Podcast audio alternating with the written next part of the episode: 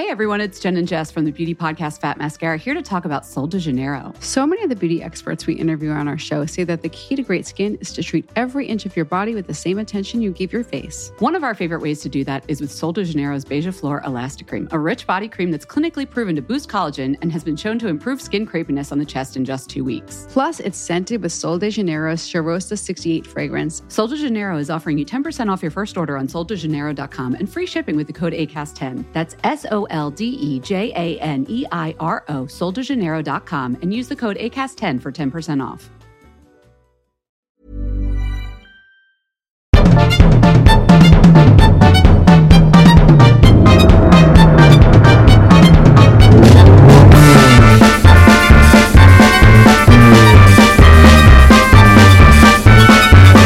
Slanken! Nej, Svanberg! Vi Åh, där sitter du och göttar dig precis Ja. efter nyår och är proppmätt och blank och fin i, i ansiktet. Ja, du anar inte. Min Ja, rengöringskräm är dessutom slut och eh, stället där man kan köpa dem är stängda under alla helgerna. Så att ja, jag kämpar på, ska du veta. Ja, jag fattar. Ja, det är jag med. Jag har nämligen varit till fjälls och där var det så torr luft att jag sprack liksom hela vägen. Ja. Eller fy. Det, var som, det var som en förlossning. Ja, med det facet och händerna och fötterna bara... Nej, det var inget trevligt. Men nu är jag tillbaks i mitt hem och det känns underbart. Du, det här är vårt 99 avsnitt. Vet du vad det betyder? Att avsnitt 100 är vårt sista avsnitt. Japp. Sen tar den här podden en paus. Vi gör tvärt emot vad alla andra gör. Alla andra startar poddar. Vi lägger ner poddar. Ja. Eller lägger ner och lägger ner, men vi pausar. Ja, precis. Och det är ju ingenting, man kan ju sitta och fundera på i evigheter, nej men varför då? Varför ska de här otroliga människorna? Men, men för det förstår jag ju att ni alla gör. Och jag har redan separationsångest något så fruktansvärt. Ja, jag man, med. Ja, alltså det känns eh, superkonstigt, för det här är ju liksom blivit, i alla fall, ja, någon slags så här veckovis terapisession lite grann. Mm. Och att man får älta lite saker och sådär. Och kul med alla lyssnare förstås och, som av sig och sådär. Ja, men Men- även att, att jag, jag kan ha lite ångest för att, men tänk nu om vi inte hörs lika regelbundet och mycket. Ja. Du vet, om vi skulle tappa kontakten, det skulle göra, Ja. det får jag, ge mig lite ångest. Nej men det... Vi kommer skuggpodda. Ja, Alltså ja, vi, precis. vi, vi kör vår egen lilla podd, fast spelar inte in. Ja. sen. Nej, men det, det, det tror jag inte. Eller varför skulle det bli så för? Det tror jag inte. Men, Nej, jag vet inte. men, men jag tror så här, att, alltså, ni förstår ju själva, 100 avsnitt, det är ganska Mm. mycket alltså. Och jag tror att, utan att nämna några namn, men att det finns många poddar som kanske skulle tjänat på att sluta vid 100 avsnitt. Exakt. På grund av dem så gör vi, gör vi Visar vi, går och för lägger ner. gott exempel. Nej, Ja. men jag, och sen också att eh, ingen av oss har ju någon slags, eh, det är inte sådär att nu är det färdigt, utan mer att vi, nu har vi kört hundra här, vi, vi, vi stannar lite, känner av vart vi är, vad vi vill. Vi kanske Ja, dyker upp tänka igen i... om på något sätt. Det finns så mycket, liksom, man vill utmana sig själv ibland. Det har Ja. vi pratat väldigt mycket om, vi återkommer ju ständigt till det. Mm, Alltså nu tidigare, att man man kan ju inte bara hålla på med samma sak hela tiden. nej.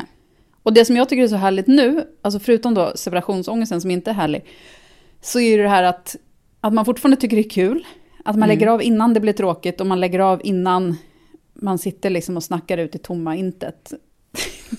ja. Förstår du vad jag menar? Att det liksom Ja. inte bara vittrar bort. Och sen Nej, så precis. på avsnitt 200 så är det så här, hallå, och ingen som längre lyssnar och sådär. Nej. Plus att 100 är en fin siffra. Ja, exakt. Det känns extremt tillfredsställande att sluta på 100. Det känns så Mm. fräscht. Men, men som sagt, alltså jag, jag kan se framför mig tusentals olika sätt som vi eh, liksom kan fortsätta det här på. Eh, Mm. Kanske en podd som är liksom, mm, som blir lite mer te- tema, tematiserad. Eller Mm. som kanske är liksom lite mer tillfällig. Man kanske dyker upp och gör en, en, en grej under en kortare period. Ja, jag, jag känner att det kommer bara ploppa upp idéer så fort man har slutat med det här formatet. Men vi måste förnya oss helt enkelt. Mm. Dessutom, sen satt jag också och tänkte på nu, jag är ju inte nostalgiskt lagd, men jag hade tänkt på så här, ja men hur, tänk hur det var när vi började med det här. Och då insåg jag också hur otroligt annorlunda vår situation, eller våra situationer var då. då var vi liksom två understimulerade. Vi startade den här podden för att vi behövde liksom stimul stimulans Ja, och utmana oss själva och sådär. ja. Och nu, nästan två år senare, så har vi liksom... Ja, men du har ett eget skoföretag, jag har ett fast jobb. Nej, men du vet, det, är, det är så mycket olika grejer som vi har så som att det kräver räcker och över. Ja, precis. Exakt. Och Så då att, är det eh, så himla härligt att, att kunna sätta någon sorts att ja, nu, nu får det räcka med det här.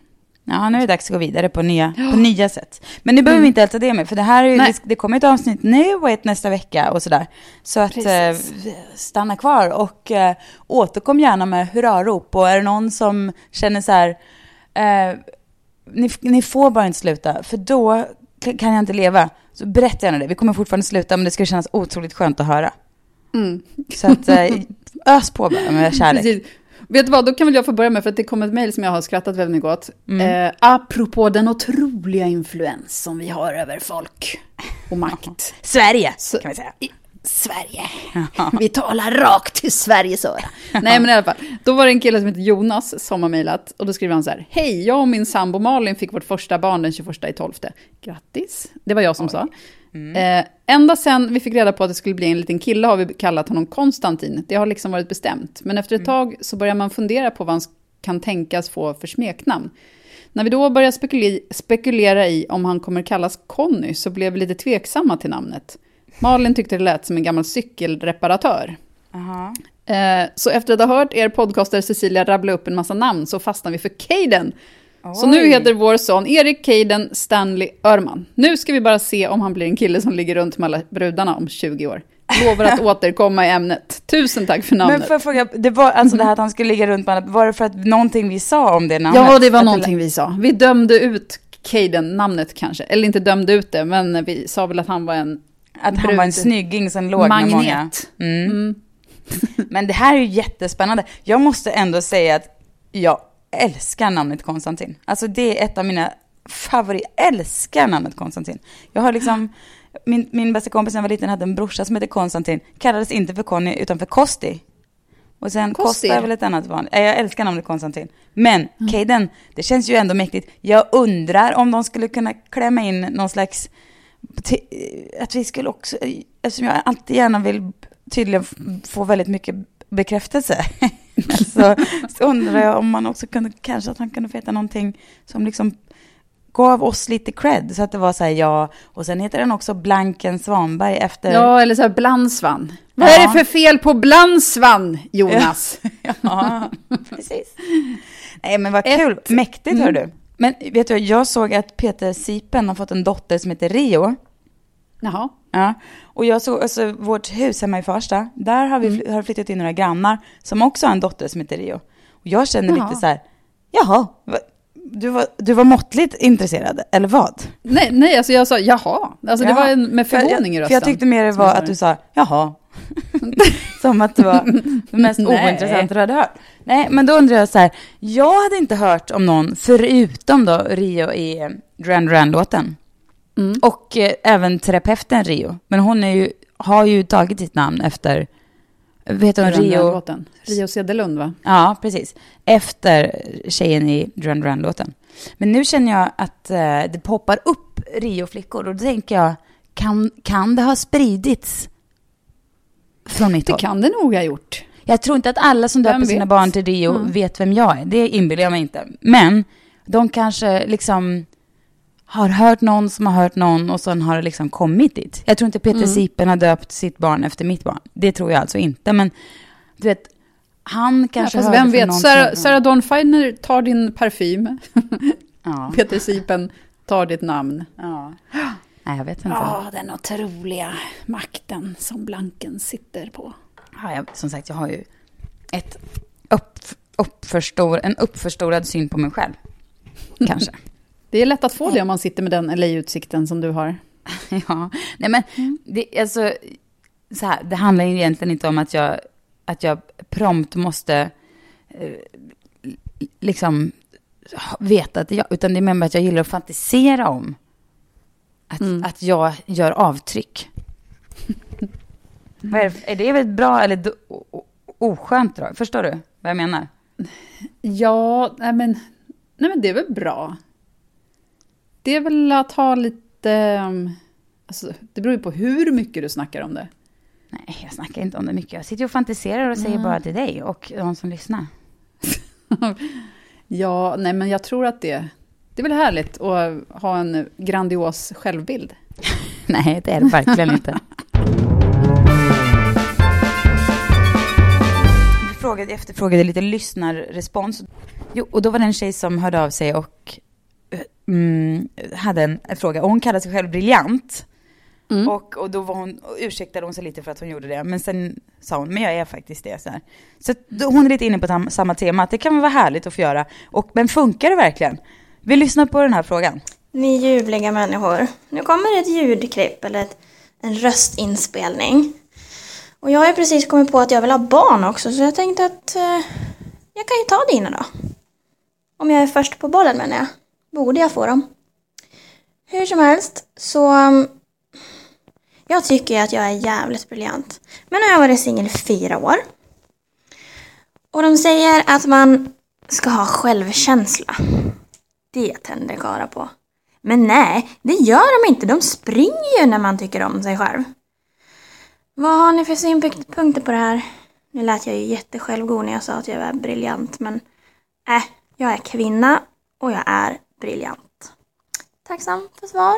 Tja, tja. Man älskar ju dig. Mm, så himla härligt. Ja. Och jag tror tyvärr, om jag ska vara helt ärlig, att det här gäller både för kvinnor och män, även om kvinnor kanske generellt är mer förlåtande. Men jag tror att självkänsla kräver också en jämn balans av skärm. Och det säger jag alltså inte att du inte har, eh, Caroline. Men, men ehm, jag tror att man måste liksom leverera självkänslan på ett sätt eh, som landar rätt.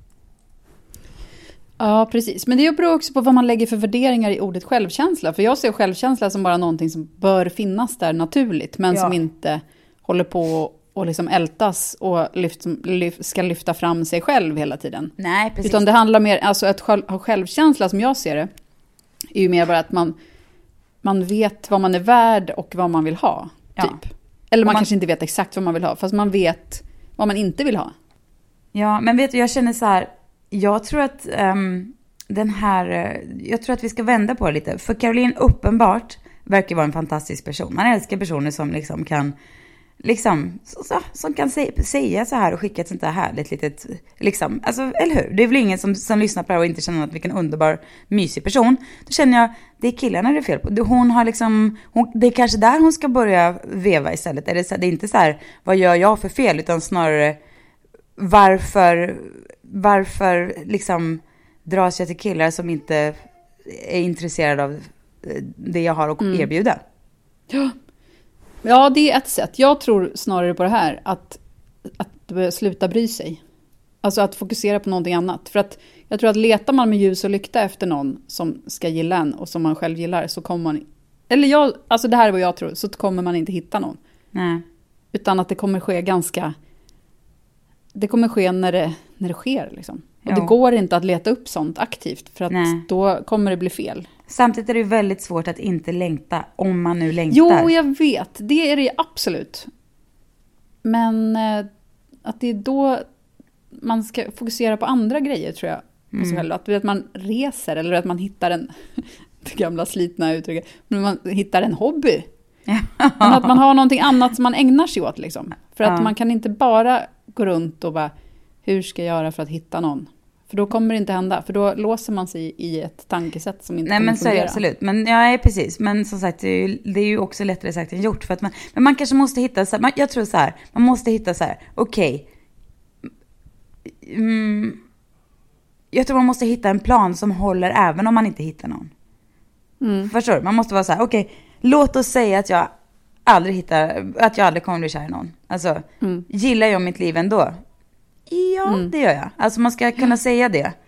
Och vara så här, okej, nej men jag kommer aldrig hitta När någon. ska jag beställa tid för in- en insemination i Danmark? Ja, precis. Exakt. Man är mer, Ja. man så här, men, man så här, men jag bor själv, jag bor här på det här stället som jag har ordnat själv, jag jobbar med det här, jag, jag liksom har mina kompisar. Jag ordnar ett liv som är fantabulous utan en partner, utan barn.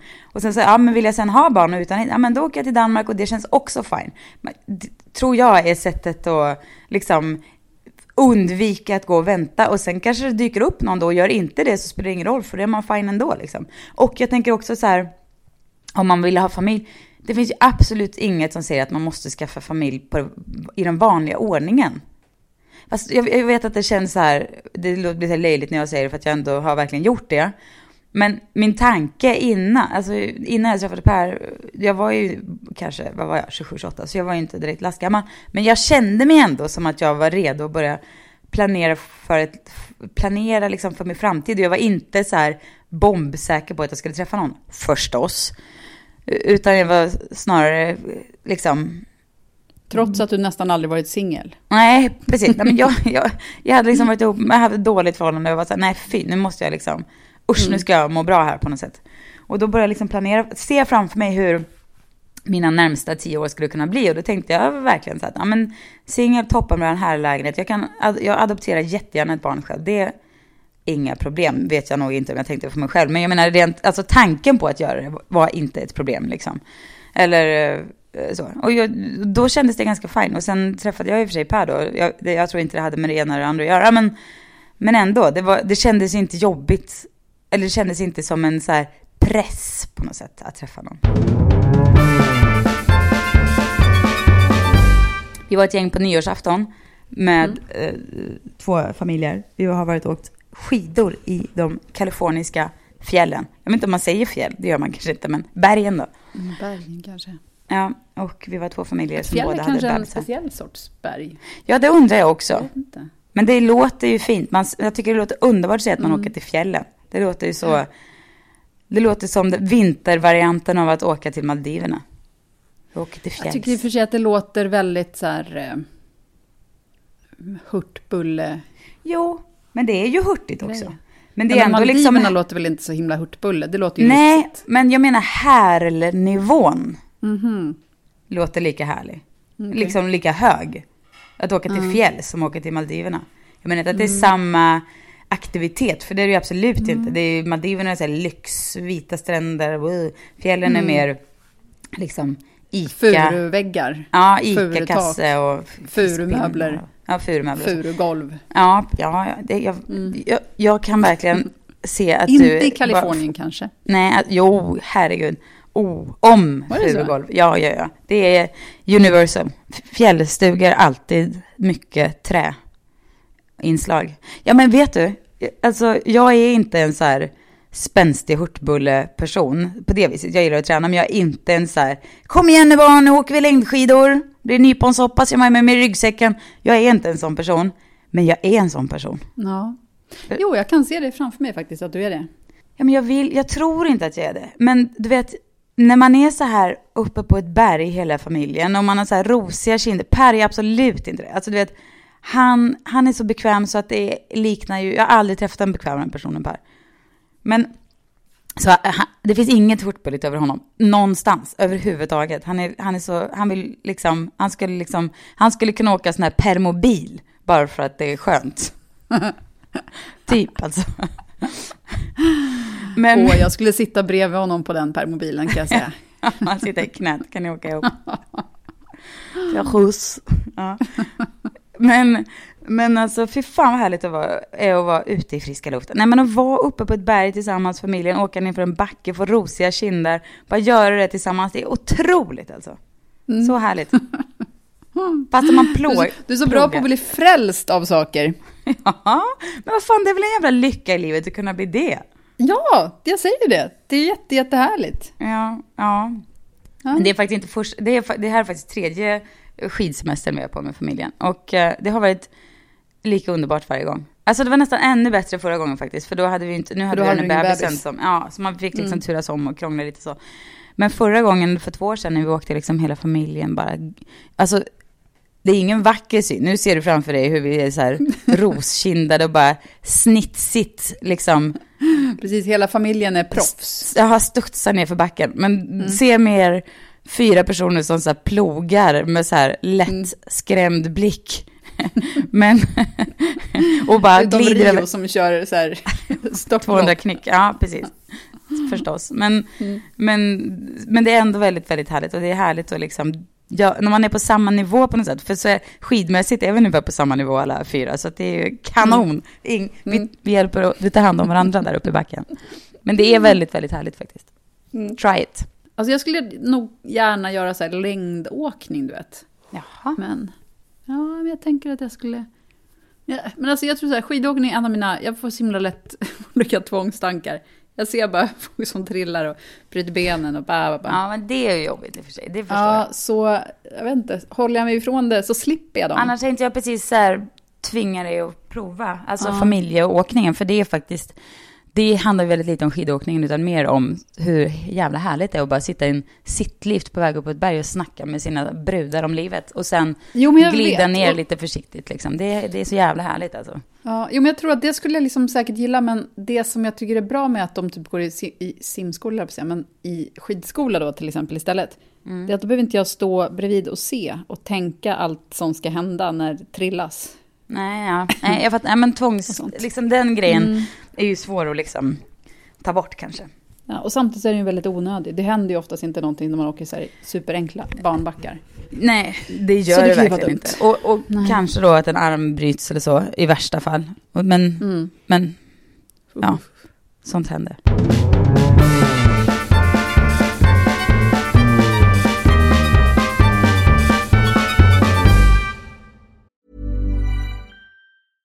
Everyone, it's Jen and Jess from the beauty podcast Fat Mascara here to talk about Sol de Janeiro. So many of the beauty experts we interview on our show say that the key to great skin is to treat every inch of your body with the same attention you give your face. One of our favorite ways to do that is with Sol de Janeiro's Beija Flor Elastic Cream, a rich body cream that's clinically proven to boost collagen and has been shown to improve skin crepiness on the chest in just two weeks. Plus, it's scented with Sol de Janeiro's Charosta 68 fragrance. Sol de Janeiro is offering you 10% off your first order on soldejaneiro.com and free shipping with the code ACAST10. That's S O L D E J A N E I R O, soldejaneiro.com, and use the code ACAST10 for 10% off. Botox Cosmetic, out of botulinum toxin A, FDA approved for over 20 years. So, talk to your specialist to see if Botox Cosmetic is right for you. For full prescribing information, including boxed warning, visit BotoxCosmetic.com or call 877-351-0300. Remember to ask for Botox Cosmetic by name. To see for yourself and learn more, visit BotoxCosmetic.com. That's BotoxCosmetic.com.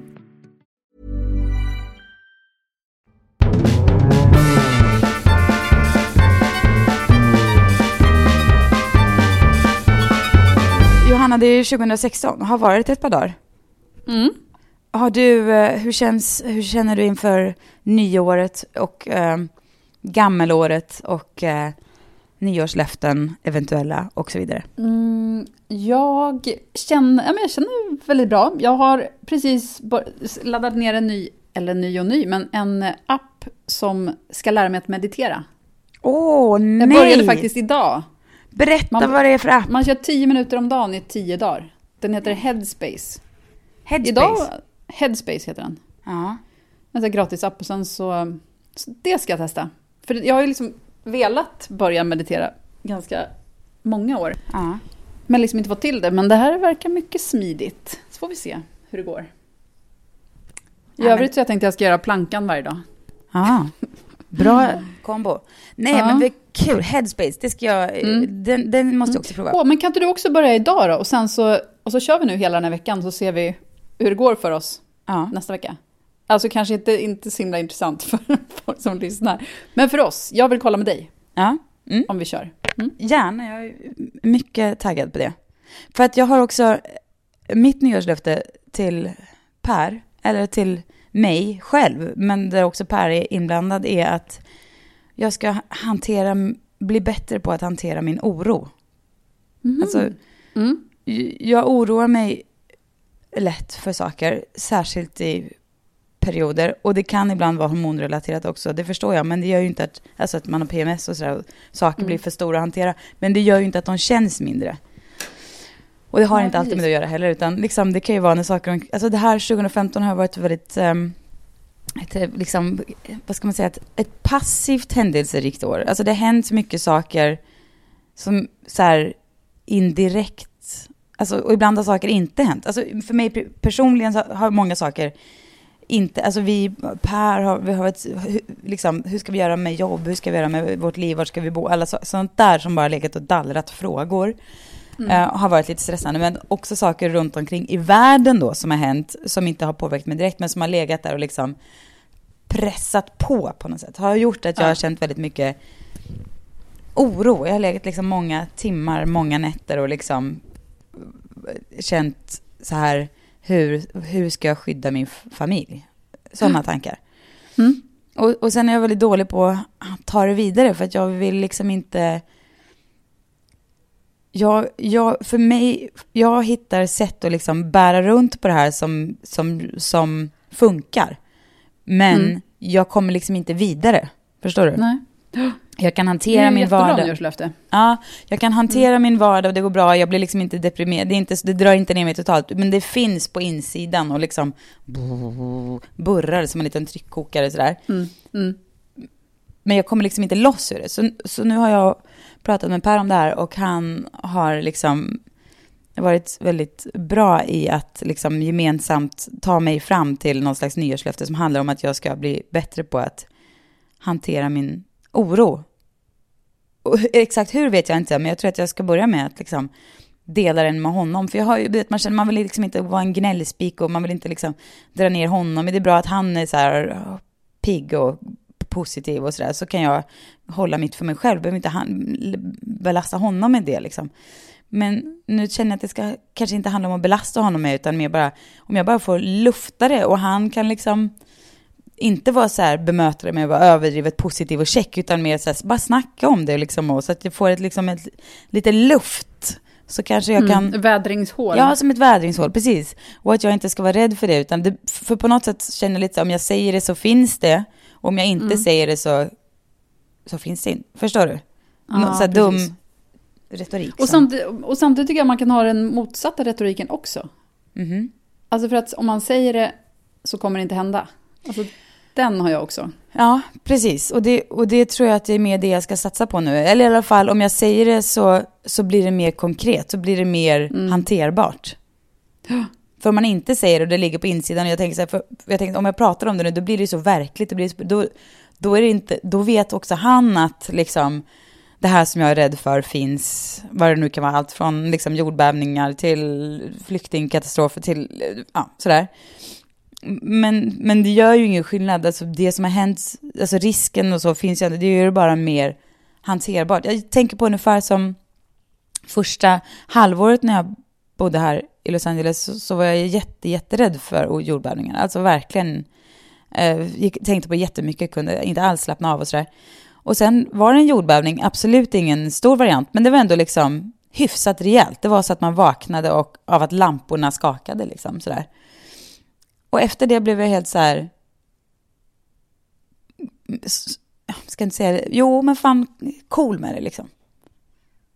Ibland kan det vara när någonting liksom blir konkret och man känner så här, okej, okay, det är ungefär så här fast mycket mer om det händer. Men det är ändå, alltså jag har kunnat se, se just, förstår du, ibland när saker liksom händer eller uttalas eller blir verkliga så blir mm. de lättare att greppa liksom. Ja. Ja, jo men det stämmer ju. Ja. Verkligen. Ja, så det är mitt nyårslöfte till mig själv och till familjen. Mm. Och det hänger lite ihop med den meditationsgrejen då kanske. Alltså ja, för då kan den säkert hjälpa, alltså i det. Ja, jag, jag, känner också det. Jag tror att det hänger ihop. Jag tror att jag behöver liksom vara ganska aktiv i mitt sätt att hantera det här. Um, och då tror jag meditation är en jättebra metod för att liksom se vad det är som gnager och ger det liksom lite luft under vingarna på något sätt. Ja, Spännande. Mm. Mm. Men mitt andra nyårslöfte, eller vårt andra nyårslöfte är att um, uh, vi ska bli vuxna. Alltså vi har... Uh, ja, mm. vi ska, Vad innebär det? Jo, att vi ska bli liksom lite mer planerade i runt så här ekonomi och strategi och sådär.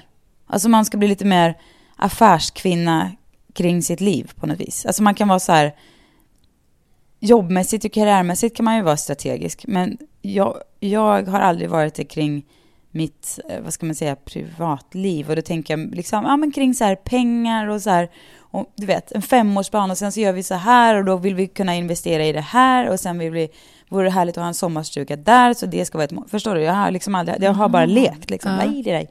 Men vi ska börja vara lite mer eh, planerade på det viset. Vi fick ett mejl om en, från en tjej som heter Elvira som Oj, oj, oj, hon är mycket, mycket yngre än vi är. För hon ska flytta hemifrån i mitten av februari. Och hennes fråga är, hon undrar vad vi tycker att det är mest värt att lägga lite extra pengar på. Jag är student och måste alltså prioritera en del kring det jag köper, skriver hon. Tack för en väldigt bra podcast. Elvira. Vad tycker du? Ja, alltså jag funderar, jag, när jag flyttar hemifrån, jag tror inte att jag har kvar någonting utom typ en teburk. Alltså som jag har nu fortfarande. Eh, möjligtvis något, så här, du vet, något gammalt som jag hade fått från min mormor eller farmor eller något sånt där. Så jag har så himla svårt att säga att man ska lägga, alltså, alltså på någon speciell grej som man ska lägga något extra på. Men det är väl kul att ha en, en skön säng som man gillar. Ja, det är klart. Det är det ju. Men Mm. Ikea-sängar är ju också toppenbra. Ja, ja, jag har en Ikea-säng. Ja. Så att men du menar, menar, inte fast- skumgummimadrass utan mer en... Nej, alltså- men precis. ja. Att man inte köper den allra billigaste utan att man liksom kollar igenom vad man vill ha. Mm. Men vet du vad jag ska säga? Mm. Om man... Om det finns en viss möbel, kanske, låt oss säga att det var en möbel som ens mormor hade som man alltid liksom har gillat eller liksom du vet nå, någonting som man har sett i olika liksom så här inredningstidningar eller en sån här pryl, en möbel, kanske en fåtölj ser jag framför mig men det kanske också kan vara en, en vas eller en, ett porslin, alltså någon sån här sak som man liksom alltid, alltid har inte bara så här ser en tidning bara paff gillar, utan någonting som genom livet har man alltid har haft en viss liksom förkärlek för, eller en känsla för. Då tror jag kanske att det är det man ska satsa på. Till exempel, jag har alltid älskat, nu för sig de väldigt dyra Jetson-fåtöljer, men de kostar väl kanske 20 000 någonting. Men det är en fåtölj som jag alltid drömde om. Alltså, nu kanske jag var, jag tror jag var närmare 30 när jag äntligen köpte mina Jetson-fåtöljer. Men om man nu har en sån grej, det kanske, eller det kanske är en, en filt. Det kanske är någon så här, alltså en liten Ja, pryl som... precis. Någon grej som gör en lycklig varje gång man ser den. Exakt, en sak som gör en lycklig varje gång man ser det. Och så låter man den få en ganska central plats i sitt hem. Och sen gör det inget om man har en sketen gammal soffa, för då kan man köpa någon, du vet, sn snygg tygbit på loppis och hänga över och liksom lite snygga kuddar på liksom H&M Home och lägga i. Alltså förstå, det behö- Men så har man på, framför det har man ett gammalt bord som du vet man har fått av sin mormor. Men på bordet står den här vasen. Eller i soffan hänger den här filten. Eller i hörnet så står den här fåtöljen som man liksom har sparat ihop till. Alltså en sak, precis en sak som gör en väldigt lycklig, som man mår väldigt bra av, som man ska ge en central plats och som man ska se varje dag. Det tror jag man ska satsa på. Det gäller ju bara att lokalisera den då. Man får helt enkelt eh, lägga lite tid på det. Att rannsaka sig och liksom fundera så här. Man får ge det lite, man kanske inte bestämmer sig över en helg när man åker till Ikea, utan man, man, Nej, exakt. man känner efter ett tag. Mm. Den här, vill jag ha den här? Skulle jag kunna tänka mig att leva med den här resten av mitt liv? Ja, då, då kanske man är på rätt väg. Fast samtidigt, om jag tänker på det som jag köpte till när jag skulle flytta hemifrån. Och bara, nu, nu är livet fixat. Du vet, någon lila CD-hylla och sådär. Ja, ja, ja. Sånt man hade på den tiden. Det var ju inte, alltså, jag hade den säkert ganska länge sedan, men det var ju inte, den finns ju inte kvar idag. Nej, okej men då ska se vad jag köpte då som jag fortfarande har kvar och fortfarande bryr mig jättemycket om. Det är sannerligen inte mycket. Men jag köpte ett eh, porslin. Rörstrand har ett porslin som heter Sippa som är så här. Det är liksom 70-talsporslin, 60-tal kanske, jag vet inte. Men det är en, en tallrikar och så är det en blå och en grön kant runt och så, så mitt i är en stor blå sippa, en jättestor mitt på tallriken. Och den eh, här, det kanske inte är mitt vardagsporslin nu, eller det är, jag har det i Sverige så det är det ju absolut inte, men, men jag älskar dem där. Och tallrikarna, du vet, jag vet ju, när jag, köpte de här på loppis de första, sen har jag samlat på mig och köpt på Blocket och du vet, budat hem, så jag har liksom i stort sett en komplett servis. Men jag älskar de här, och jag längtar efter den här sommarstugan och kunna få ta dit min sippa, mitt sippa-porslin, sitta på min liksom altan och äta filmjölk ur min djupa sippa och dricka te ur de här sipparmuggarna. Mm. För att eh, jag, de har kanske haft lite olika... När jag var 20 var jag jättestolt över dem för de var så dyra och jag hade köpt dem helt själv och bla bla. Och sen så Mm. när jag var liksom 30 så kändes de lite så här malplacé men jag hade dem ändå. Jag har alltid gillat dem. Och nu känner jag att de är perfekta att ha i min sommarstuga som jag inte har men som jag Mm. drömmer om. Och sådär. Så att Men det är ju härligt med den där sortens grejer. Ja, som man ändå har någon slags lite känslor för liksom. Mm. Det tror jag. Precis. Jag kan nästan ångra att jag inte har varit en sån som har lagt så mycket liksom, tid och tankekraft, eller liksom någon sorts plan i sånt som man har köpt. Nej. Utan du vet, alltid varit en sån här, du vet, ja ja, jag köper det här på Ikea. Ja men du vet så här, Ja. bara en snabb lösning. Även så nu har jag som vuxen menar du? Nej men nu har jag blivit lite bättre. Men jag har så dåligt tålamod. Jag kan vara så beredd, ah, Det men vad spelar det för roll? Nej. Det är tålamod. Det är, vissa har det från... Mm. Det där vet man aldrig när tålamodet ska dyka upp. Ja, jag ska inte säga att jag är något under av tålamod, men det är i alla fall... Just med sådana saker har det blivit mycket bättre med åren. Ja. ja, men nu håller jag mig istället och köper liksom ingenting. Bara, och sen så går man och väntar. I och för sig, ja, nu har jag lyckats göra några sådana här tålamodsinköp. Jo, Men mattor är ju min nya utmaning. För mattor. jag, har insett, ja, för jag har insett hur mycket en matta betyder liksom för ett rum. Det betyder allt. Kanske en sen insikt. Men, eh, men då gäller det också att hitta precis rätt. Men du, då får jag, eftersom Mm. jag då har tillåtit mig att fantisera om det här huset som vi fortfarande inte har köpt, men som jag hoppas att vi ska köpa, så kommer, jag, kommer här Mm. en fråga. Och även du och eh, ehm, eh, lyssnare som kanske förstår sig på det här, eller bara har en åsikt, får gärna tycka till. Det är ett hus, huset är byggt 54, det är i stort sett helt, det är som ett 50-talsmuseum liksom Mm. i stora vardag, det finns två va- vardag, liksom ett vardagsrum och ett rum där man ska liksom äta, men där det även finns plats för någon liten läshörna och sådär. Och så finns det några sovrum. Ja, det är inget jättestort hus, men det är väldigt fint. Båda de här stora rummen har, det, det stora vardagsrummet har en enorm ljusrosa öppen spis. Alltså den är, den är ljusrosa kakel som går liksom från golv till tak och typ över hela väggen. Jättespeciell. Målat ljusrosa kakor? Nej, eller? det är ljusrosa. Så här 50-tals ljusrosa. ljusrosa Ah, kakel liksom. Mm. Och på andra sidan den, samma murstock, finns det en enorm teg, alltså det är en öppen spis som går från golv till tak, det är säkert sex meter i takhöjd. Och det är ett här tegelsten, alltså tegel, in, det, hela väggen är liksom den här öppna spisen. Ja. Mm. Mm. På, och sen så på väggarna är det björkfaner, alltså det, i, i, ja, det är björkväggar, träväggar i björk. Mm. Eh, Så det är lite speciellt då, men man vill ändå ha kvar det där för att det är liksom det är väldigt unikt och superfint. Det är bara liksom väldigt, det är lite för mycket 50-tal nu. Och då på tal om golv, nu är det heltäckningsmatta i hela Mm. huset. Äckligt vill man absolut inte ha. För det Nej. känns bara inte fräscht. Jag vad säger de där? Jag kör bara cement hela golvet. Blir inte det lite modernt i allt det här 50-talet? Och man lägger på supercoola mattor då förstås. Man har liksom, man, man fångar upp det med mattor. Ja, det låter väldigt kallt. Men å andra sidan så är det där Kalifornien. Ja, precis. Det är Kalifornien. Och tänk också på mattorna. Ja, ja de kommer bli fina på. De kommer ligga på, man kommer liksom, det kommer fånga upp, men det känns väldigt modernt med betong. För du vet, har man ett till trägolv mot den här björkfaneren, det blir liksom trä, uh, det går inte. Nej, man- det svårt. nej, det blir för mycket. Och, och heltäckningsmatta, det känns bara inte jag liksom. Jag vet inte. Jag, Nej. jag, jag har... Så, så det kanske, jag är inne på betong med mattor ovanpå.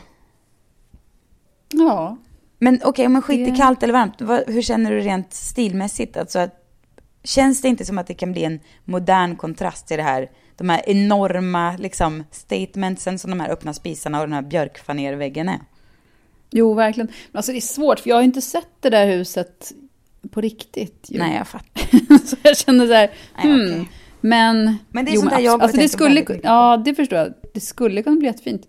Sen frågan, hur många olika betongnyanser finns det? Nej, man kan få precis hur man vill. För man tänker också liksom ett... Nu höll jag på att säga terrakottagolv, men det låter helt fel. Plus att det är väldigt mycket tegel sen kring ett kök. Men jag tänker så här sten... Alltså lagt golv som inte känns lika kallt som eh, sånt där. Mm. Mycket bra. Nej, men det också. tror jag. Tror jag blir fint. Samtidigt Alltså är vi på en budget så det kanske ändå cement. Ja, okej. vi- Ja, precis. Då bra, är ju men, cement mycket billigare. ja, men stengolv är verkligen ett bra alternativ också. Alltså någon form av Mm. stengolv. Som är ganska lugnt, harmoniskt liksom. Ja, men precis. Men vet ni ungefär när det kan komma ett beslut om det? Ja, vi hoppas, alltså slutet av januari kanske. Okej. Om allt går vägen ska det väl vara klart då. Men nu är det inte, det är inte vi som strular, utan det är säljarna som strular. Också Jaha. farbrorn som bodde i huset innan, han dog där i november, 98 år gammal. Är det någonting som skulle vara ett problem för dig? Jag menar inte när du kommer att hälsa på, men skulle du kunna köpa ett hus där, där no, du vet att någon dött ett kort tag innan? Nej, alltså om, man inte, om det inte vore så att han var mördad och det ligger st stora blodfläckar över hela liksom, platsen, Nej. så, så tycker jag inte att det är något problem. Jag tycker Särskilt nästan om att det han- kan kännas lite, lite, alltså som sagt han var 98 år. Alltså, jag kan Ja, tycka 98, nästan att då det, har han liksom varit lycklig i det där huset väldigt länge. ja, han byggde huset, han dog där och det bestämde han sig Mm. för när han byggde huset. Jag ska dö här och så gjorde han det. Och Jag, kan, Mm. jag kan nästan tycka att det känns lite, att jag gillar att han gjorde det, att det blev så, Ja. att han har dött där. Att han dog sitt sista andetag där och nu får vi, om allt blir som vi hoppas, flytta in där och fortsätta andas liksom. Ja. Ja, men verkligen. Ja, vi Nej, får väl se. det där tycker jag låter Hoppas han bra. inte spökar bara. Jaha. Du, jag tänkte på det här med nyåret. Så finns det ju en... Vi kanske inte ska tillföra, tillskriva Dr. Phil allt för mycket. Äh, Han är ju så otroligt pedagogisk. Så ibland kan man ju, när man hör och ser honom kan man ju känna så här, Dr. Phil, varför gör jag inte bara som han säger alltid liksom? Gud, det var, det var ett tag som jag följde Dr. Phil otroligt. Det var väldigt, väldigt länge sedan nu. Här, Man kollade på Oprah och sen så, han kvistade ju bort från det och fick sitt eget program. Ja. Alltså det här var ju jätte, jättelänge sedan. Mm.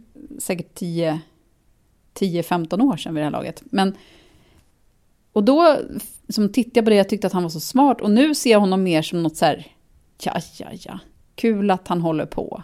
Ja, jo. Varför blev det så? Ja, men, jag, ja, men man- känner väl lite att han har blivit liksom... Gått på myten om sig själv? Ja, lite så. Alltså han känns ju, han ser ju liksom, man känner, man skulle inte bli jätte, man skulle inte bli jätteförvånad om, om eh, det om liksom tio år kom ut att han hade gjort en, eh, em, Cosby, en Bill Cosby. För det är ju något lite obehagligt med honom, eller hur? Ja, det är något konstigt. Han är liksom för uträknad eller någonting. Men i alla fall, det finns ju en klassisk eh, Dr. Phil-sägning som jag tycker att jag i alla fall, och jag tänker också att även ni som lyssnar ska eh, ta med er, vi ska lyssna på Dr. Phil när han säger så här. Alltså vi ska inte spela upp någonting. Men det här är kanske Dr. Phils mest, vad ska man säga, intrummade sägning. Och jag tycker att den är en väldigt bra sak att ha i bakhuvudet när vi nu inventerar året som gått och liksom vill gå in i ett nytt år. Liksom, och kanske få göra förändringar och sådär. Okej, så här, i all sin enkelhet. How's that working for you? Mm. Du förstår? Mm. Det är ju Dr. Phils liksom själva core på något sätt. Och jag tycker att det är väldigt, väldigt eh, bra. Alltså för att man, om, man, om man är, alltså man kan ju fråga sig det stort och smått. Alltså man kan fråga sig så här, hur det här, liksom, det här systemet vi har när jag lämnar barnen och han hämtar och sen får jag stressa, how's that working for you? Alltså, du vet, sådana praktiska saker. Hur funkar det här egentligen? Till också så här, när han gör så här, när jag känner så här, liksom allt. Man kan bara ställa sig frågan, how's that working for me? Eller, how's, alltså att, eller att någon frågar mig, mig det, how's that Mm. Ja. for, working for you? Och så får man känna ifråg- så här. Ifrågasätta helt vanliga vanor. Ja, och liksom precis, man ska ifrågasätta um, sitt liv och sen så behöver inte allt vara så här 100% det är perfekt, man kan men bara man vet så nej, det funkar inte toppenbra, uh, liksom mitt förhållande just nu. Mm. Ja, bra, men då kanske man kan en, försöka se vad det är som är felet och ändra på det då. Men att man Mm. i alla fall i den här livsinventeringen ska fråga sig, how's that working for you? Alltså man Mm. ska tänka sig att Dr. Phil frågar dig det. Precis. Men det som är bra med det är ju att det låter som en väldigt så här, tillbakalutad, det är en väldigt icke-aggressiv fråga. Verkligen. Det är mer som ett konstaterande, eller liksom en enkel fråga som, inte, som man inte känner sig rädd för att svara på. Nej, precis. Exakt. För man behöver inte nödvändigtvis handla, utan man behöver bara kanske identifiera liksom hur saker och ting funkar för en. Liksom. Mm. Och man kan också acceptera, nej det funkar inte jättebra, men just nu så har jag inte ork eller kraft eller tid eller pengar att ändra på det, men så här är det. Men på längre sikt, det där man kan ta in de där längre puckarna igen, så vill jag att det ska bli så här. Och det behöver inte bara vara praktiska saker, det kan ju vara, och, alltså kan vara allt från praktiska till um, ja, känslomässiga saker och sådär. Eller sitt förhållande med ja, någon kompis eller sådär. Och, eller så ändrar man på det bara. Men det kan vara bra att ställa sig frågan. Eller se Dr. Mm. Phil framför sig, ställa frågan till en. Mm. Oh, apropå det, jag kommer ihåg att vi för några veckor sedan pratade om en kompis som du hade något möjligt problem med. Mm. Och du funderade på om du skulle ta upp det eller om du bara skulle vänta. Ja. Hur gick det med det? Um, jag har, nej jag har inte gjort någonting åt den. Nej, okay. För jag kände så här att, um, jag kände så här att jag, jag ska se om jag kan, um, uh, hur det utvecklar sig liksom. Mm. För ibland när man har sån här gnag med folk, då kan mm. man ju också när man känner efter inse att det kan ju också vara hos en själv, att man är liksom lite extra känslig, att man är liksom Mm. Man tror ja, att saker som händer är riktade mot en själv när det egentligen är den andra personens allmänna sätt att vara. Liksom. Mm. Förstår du? Man tror att så här, mm. man tar det personligt fast man inte borde sådär.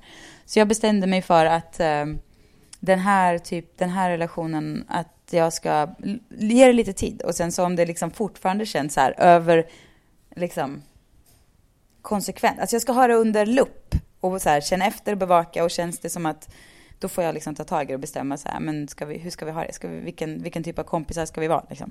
Mm. Fattar. Mm, man vill det, var nog, det var nog bra. Ja, det kändes som en mellanväg på något sätt. Ja, för det känns inte heller som den sortens person som skulle vara så bra på att hantera en direkt konfrontation liksom. Ja. Jag tror att det handlar lite om hur man lägger upp det. Mm. Så är det väl med de flesta. Ja. Sådana där ja, precis. konfrontationer av olika slag. Mm.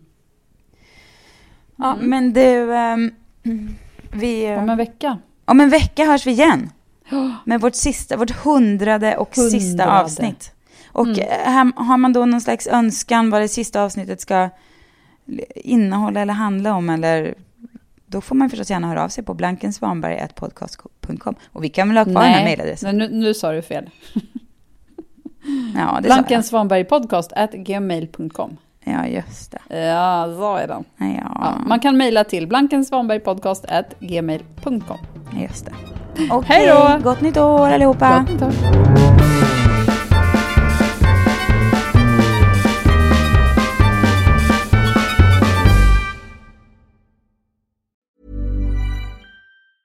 Hey everyone, it's Jen and Jess from the beauty podcast Fat Mascara here to talk about Sol de Janeiro. So many of the beauty experts we interview on our show say that the key to great skin is to treat every inch of your body with the same attention you give your face. One of our favorite ways to do that is with Sol de Janeiro's Beija Flor Elastic Cream, a rich body cream that's clinically proven to boost collagen and has been shown to improve skin crepiness on the chest in just two weeks. Plus, it's scented with Sol de Janeiro's Charosta 68 fragrance. Sol de Janeiro is offering you 10% off your first order on soldejaneiro.com and free shipping with the code ACAST10. That's S O L D E J A N E I R O, soldejaneiro.com, and use the code ACAST10 for 10% off.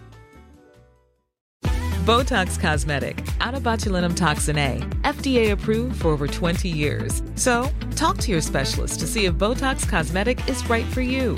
For full prescribing information, including boxed warning, visit BotoxCosmetic.com or call 877-351-0300. Remember to ask for Botox Cosmetic by name. To see for yourself and learn more, visit BotoxCosmetic.com. That's BotoxCosmetic.com.